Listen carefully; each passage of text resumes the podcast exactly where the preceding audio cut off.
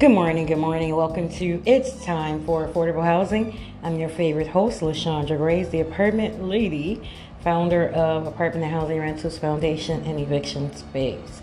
How are you guys doing this morning? Oh my gosh, I have an awesome, awesome, awesome article for you guys. It's coming out today and on LinkedIn, Eviction Space newsletter. And it is a I want to say, solution uh, to this housing instability.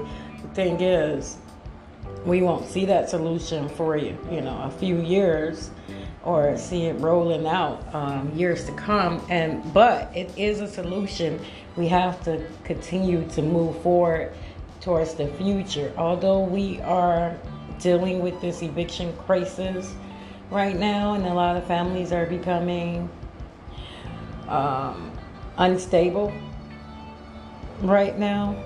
This too shall pass. I am a firm believer that this too shall pass. Um, so let's get right into it. The name of this article is Transforming Old Office Buildings into Affordable Housing A Path to Urban Renewal.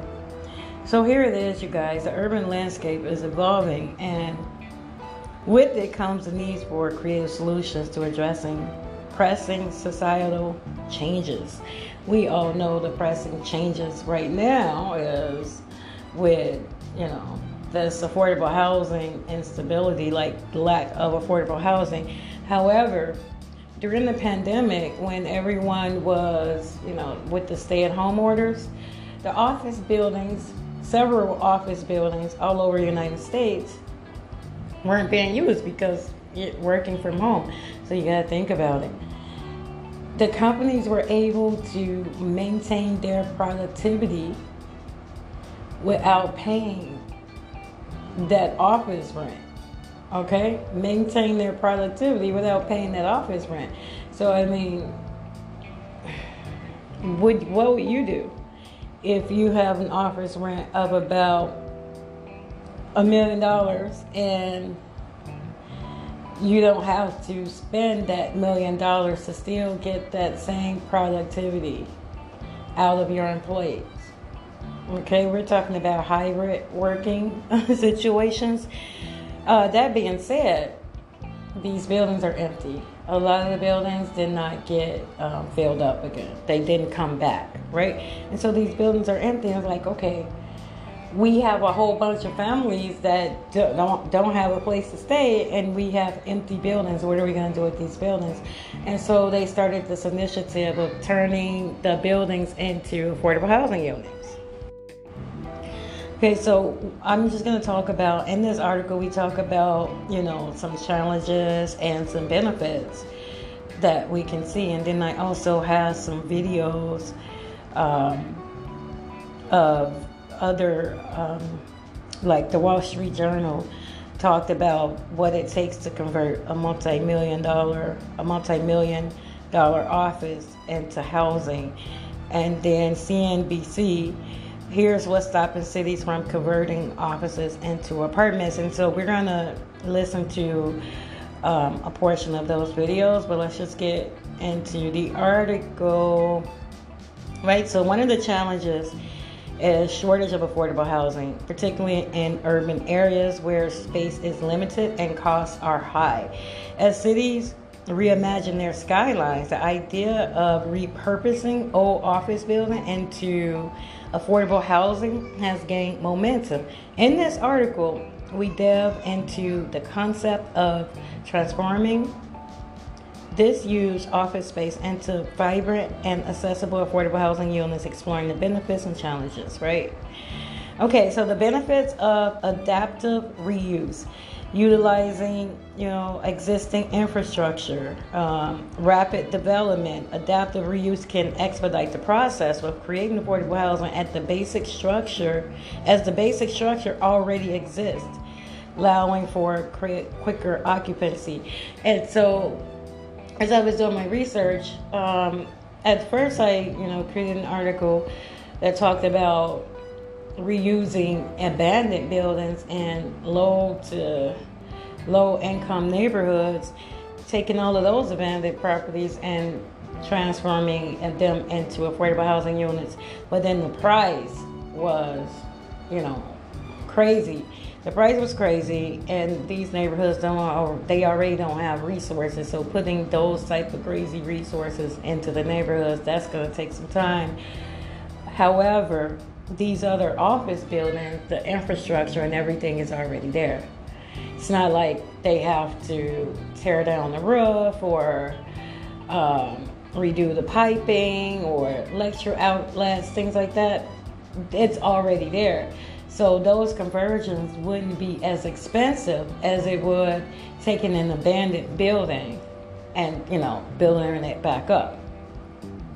Mixed use possibilities. The conversion of office buildings can lead to mixed use develop mixed use developments that integrate housing with commercial, retail, or community spaces, fostering vibrant and dynamic urban environments. And that is true. They're already office buildings. So could you imagine um, the people, you know, the tenants living upstairs, and then all of those, you know. Um, the accessible all of the stores and restaurants and um, you know bars they're all accessible to the tenants right in the building or in the next building so i mean i think that that would work preserving architectural heritage many old office buildings boast unique architectural features that contribute to the character of the city repurposing them for housing can preserve this heritage while addressing housing needs. So there's um, there's a a spot in Chicago and it's called Printer's Row. And that's where all the newspapers and things like that were printed there. Those buildings, they're still there, right? And so that, you know, that's just an example of how you can preserve the architectural heritage by turning those old office buildings into affordable housing. Here's some challenges zoning and regulations. You know, adapting the space for housing may require navigating complex, complex, complex zoning and regulatory processes. But I don't think that that's going to be a real problem because in order for this to actually happen, the local and, and state government have to be on board, and they're the ones who uh, regulate the zoning. Design and layout. Office layouts differ significantly from residential layouts. Yes, they do, but I think that that could definitely be remedied. That's not as still not as expensive as taking a building that has not been used and has not been used in years and trying to fix that up. We need some quick, solutions right now. Amenities and community space transforming office buildings into housing may require incorporating communal areas, recreational spaces, and amenities that enhance residents' quality of life. Well, how come that can happen? Because in office buildings, you already have the the main um, the main area. I mean, that's that's where people, you know, go in. There is a way to do this, and and mind you, it's quicker and it's more cost efficient. But however, people have been, uh, cities have been running into problems with trying to turn these office buildings into apartments, and we're going to listen to that in the videos that I have for you. Here's a social impact on it. Um, increase in affordable housing stock. Obviously, that's going to be a, a, huge impact, right? Converting office building into affordable housing expands the available housing inventory, addressing the growing needs for accessible living options. Only thing I do have, you, you guys know, I gotta, you know, I gotta play the devil's advocate. Um, most of those um, most of those office buildings are in areas where you know the AMI, the area median income, is you know it's it's decent. It's not you know um, low to moderate. It's it, it's well over the low to moderate, right? And so my thing is when you convert those those buildings into affordable housing. Um, uh, and you say you're uh, um, increasing the affordable housing stock, who will it be affordable for? You know, so that's you know that's like I'm on the fence about that um, revitalizing urban centers, um, and these are still the social impacts, repurposing office space injects new life into urban centers, potentially attracting residents, businesses, and community activities to previously underutilized areas, community building, affordable housing developments create um, created through adaptive reuse can foster diverse and inclusive communities, promoting social cohesion and interaction among residents. So I I think it's a great idea, but we're gonna hear how it just it's they're still having drawbacks. Remember we talked about. Uh, one of the challenges will be the zoning and regulations, and so these are where the real drawbacks are happening with the zoning and regulations. And then I said that, you know, I'm like on the fence a little bit about who's going, who are the units are going to be available or affordable for. And so that's another issue that is being um, brought up, right? So then we do have a case study of um, a success story, and that came from uh, Detroit. Uh, let's see. Uh, so Henry Ford's health office to apartment conversion, a pandemic first for Detroit. So I'm going to go into that article. That article is definitely in that newsletter, um, the eviction space newsletter that's coming out at 12 p.m. today on LinkedIn. You need to go and follow the eviction space so you can get all that. We haven't really um, circulated the newsletter. Right now, it's primarily on LinkedIn, where we uh, share it to some of the Facebook pages. But yeah, you should go to LinkedIn for sure and follow the eviction space newsletter. So here it is Henry Ford's health office to apartment conversion, a pandemic first for Detroit. Um, let's see. Right, let me get to this. Right, as urban populations grow and demands for affordable housing intensifies, repurposing old office buildings into accessible living spaces presents a promising solution by leveraging existence and existing infrastructure preserving architectural heritage and fostering a vibrant and fostering vibrant communities, cities can embark on a journey of urban renewal that not only addresses housing needs but also contributes to the culture and social fabric of the urban landscape. Through innovative thinking, collaborative efforts, and the commitment to sustainable development, the transformation of old office buildings to affordable Housing holds the potential to reshape cities for the better. So here is a video. It's a short video uh, from the Wall Street Journal. It came out July 2nd, uh, 2023. And it's literally talking about um, what it takes to convert a multi million dollar office into housing, right? So it's just right on point. So we're gonna listen to that, um, just a little bit of that, not much. I don't wanna. But this article and this video is also in the, the this edition of the newsletter. Luxury apartment complex with 588 units. But unlike this building, 1 billion square feet of office space still sits vacant across the country that's about 370 Empire State Buildings. Converting all this empty space to housing might seem like a straightforward solution to the country's housing shortage. But transforming office buildings isn't simple or cheap. It's like a, putting a puzzle together. We'll explore what it actually takes to convert an office into housing. And if that could be a solution for the vast amounts of empty real estate becoming a crisis for cities around the country. Let's head back to 160 Water Street, located in the heart of Manhattan's financial district. Once completed, the building's lobby will transform from this to this.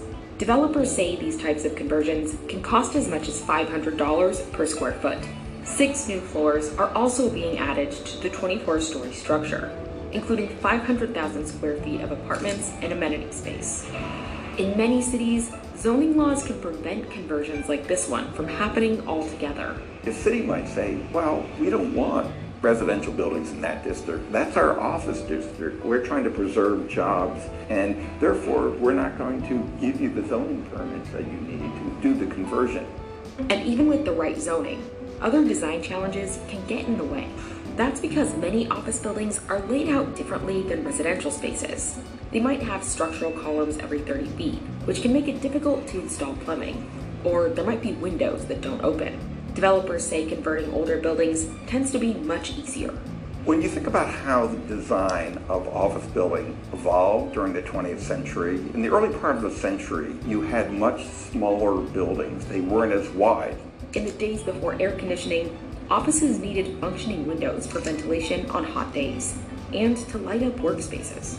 These types of buildings tend to have a similar design a slim shape, narrow floor plan, and punched in windows. Looking up from the sidewalk, here's one in New York and another in Chicago. Developers say these floor plans translate well to apartments because interior spaces tend to be no more than 30 feet from a window that opens. And with that, it actually helps out so that the units can be laid out with proper light and air. Joey Colelli is managing director of Vanbarton Group, the developer of 160 Water Street, the building conversion we saw earlier. The office first opened in the 1970s. Post war buildings like this one can be harder to convert to housing. After World War II and the modernization of office building construction, you had air conditioning you had fluorescent lighting, so you could get much bigger floors. And so you wouldn't have the same access to light and air that you had in an apartment building or in the older office buildings, but they were much more efficient for landlords and much more efficient for tenants. But developers and architects say that setup isn't ideal for apartment living. You think about a floor that big, how could you carve that up into apartments? You'd have to have some very, very narrow apartments, or you'd have to have apartments in the middle, which who'd want to live there? Who'd want to live in the middle of a big floor plate with no windows? You can see the differences when comparing the floor plans of 160 Water Street to this pre war skyscraper example. For perspective, here's what a 600 square foot apartment looks like in both buildings. As you can see, larger floor plans can make it difficult to construct apartments with enough access to light and air. To solve for this, the developers at 160 Water Street are scooping out three shafts in the center of the building. The floor plate depth was actually a little too deep, so we cut out a series of three shafts. We took that square footage and then we reallocated it into other areas of the building where it would be usable square footage and rentable square footage. To account for the additional floors, the structure is being reinforced with steel plates on each column, beams, and diagonal bracing. It's also getting larger windows that open. Other buildings with large floor plates may take a slightly different approach, like this building right next door, 180 Water Street. We cut out the floor and create a light well to get light and air on the inside. That means more apartments can be constructed in the center of the building, including studios with windows facing into the courtyard. For 160 Water Street, the changes resulted in almost 600 apartments, with rents ranging from $3,500 up to $7,500. Despite the lack of affordable housing in Manhattan, many conversions create market rate luxury rentals. According to developers, that's because it's hard to cover the costs of conversion while producing affordable housing for lower income residents. These projects are very expensive and they just don't pencil out without some. So there you have it, you guys. I mean, literally, this um, video from the Wall Street Journal, it kind of like answered a lot of, you know, what we were talking about in this article. I mean, we talked about the pricing. So uh, they actually talked about the infrastructure and how much it would cost to turn these office buildings into apartments. However, it because it's not just so. I was thinking, oh well, it's just a, you know, it's it's easier. I will say this: when I did the research for um, converting um, vacant buildings in the low income neighborhoods into apartments, it was about one thousand dollars square foot. This was still five hundred dollars square foot, which is a lot, right? Um, but it's doable. Now, I did say, who is it going to be affordable for? And like they said, turning these apartments, turning these office buildings into apartments, they need to get their costs back. And so, yeah, these apartments are going to go for about 3,500 to $7,500. So that was the issue that I that that um, rose up in my mind. Okay, yeah, but who is it going to be affordable for? Now, can that prevent potentially help? Yeah, it possibly can because in the gap report from the National Low Income Housing Coalition that literally spelled out state by state the lack of affordable housing, they they talked about one of the reasons why those apartments affordable units were not available because people that can afford them um, afford them and their cost would be 30 to 20 percent of their income they actually take those affordable apartments up which leaves the low income apartment hunters um, stuck in an apartment that's about leaves them 70%, 70 to 80% cost burden. So having these units and having people that can actually afford them get those units, yeah, that would be that could be that can open up apartments for um, other income levels, right? And so it could possibly work. I do want to talk about, and that'll be next week. I'm doing research, and the newsletter article for next week, Monday, um, is talking about a, a, touchy situation. Really, really touchy situation. I don't want to hold you on that. It's just that um, who who deserves to live in brand new constructions or those apartments that could possibly become um, apartments, um, a reuse building, office building, reuse building. Who is supposed to be there? And here's the deal this is a very controversial um, topic. So that's going to be next week because I've, I've heard people that are champions for diversity and inclusion say if a person is not making that much income then they should be in apartments where that their income can afford. And see that's and and and i agree right? But then you know me i'm like wait a minute. So you're saying they don't deserve brand new constructions? But guess what we're going to get into that. I want you to kind of like simmer and think about that during this weekend because, yeah, yeah. Who should be living in brand new apartments? I mean, and and and brand new uh, apartments and these office conversions, as you just heard, they cost a lot, right? They cost a lot. I mean, nobody's just in the apartment business, the rental business, to just house people. They're in the rental business to make a profit, right? And if they spend money on uh, renovating or new construction or whatever, they want to recover that money. So yeah, yeah. Who who should? I mean, who deserves to be in new construction? Yeah. All right, this is my show, and you're listening to It's Time for Affordable Housing. I'm your favorite host, LaShondra Grace.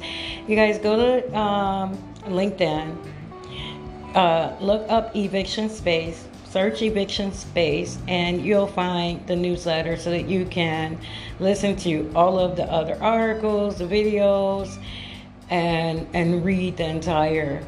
Um, newsletter.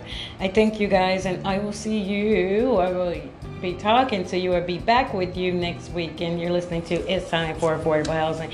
Don't forget to get your copy of the Eviction Chronicles. Eviction Chronicles. Look me up. Look LaShondra Grace up. You'll see all the books that I have on Amazon if you just search and LaShondra Grace. Get your book. Get your first book because that first book is Pivot. It's key it's key to all of the other books that's coming up in the series. You know, the next book will be, um, the second book will be released August 30th. And so I want you to actually have those books because all of the characters in each one of those books, they're going to paint a bigger story. And yeah, you, you may see a character or two popping up in another book. So definitely, you don't want to miss out on any of the Eviction Chronicles books, okay? You just don't want to miss out on one of them because it may leave you lost. So get your book. It's on Amazon for $5.99 or you can get it on lulu.com. Uh, the actual book for $16. Now, here's the deal with the lulu.com, you get a planner. So, our planner is about $9.99. It's really, really good, but you'll get that free. And the actual um, hard copy of the book will be on um, listed on Amazon, Barnes and Nobles, everywhere next week. Okay, but right now it's on Lulu.com. All right, I'm out. Thank you guys. I really, really appreciate you. Bye.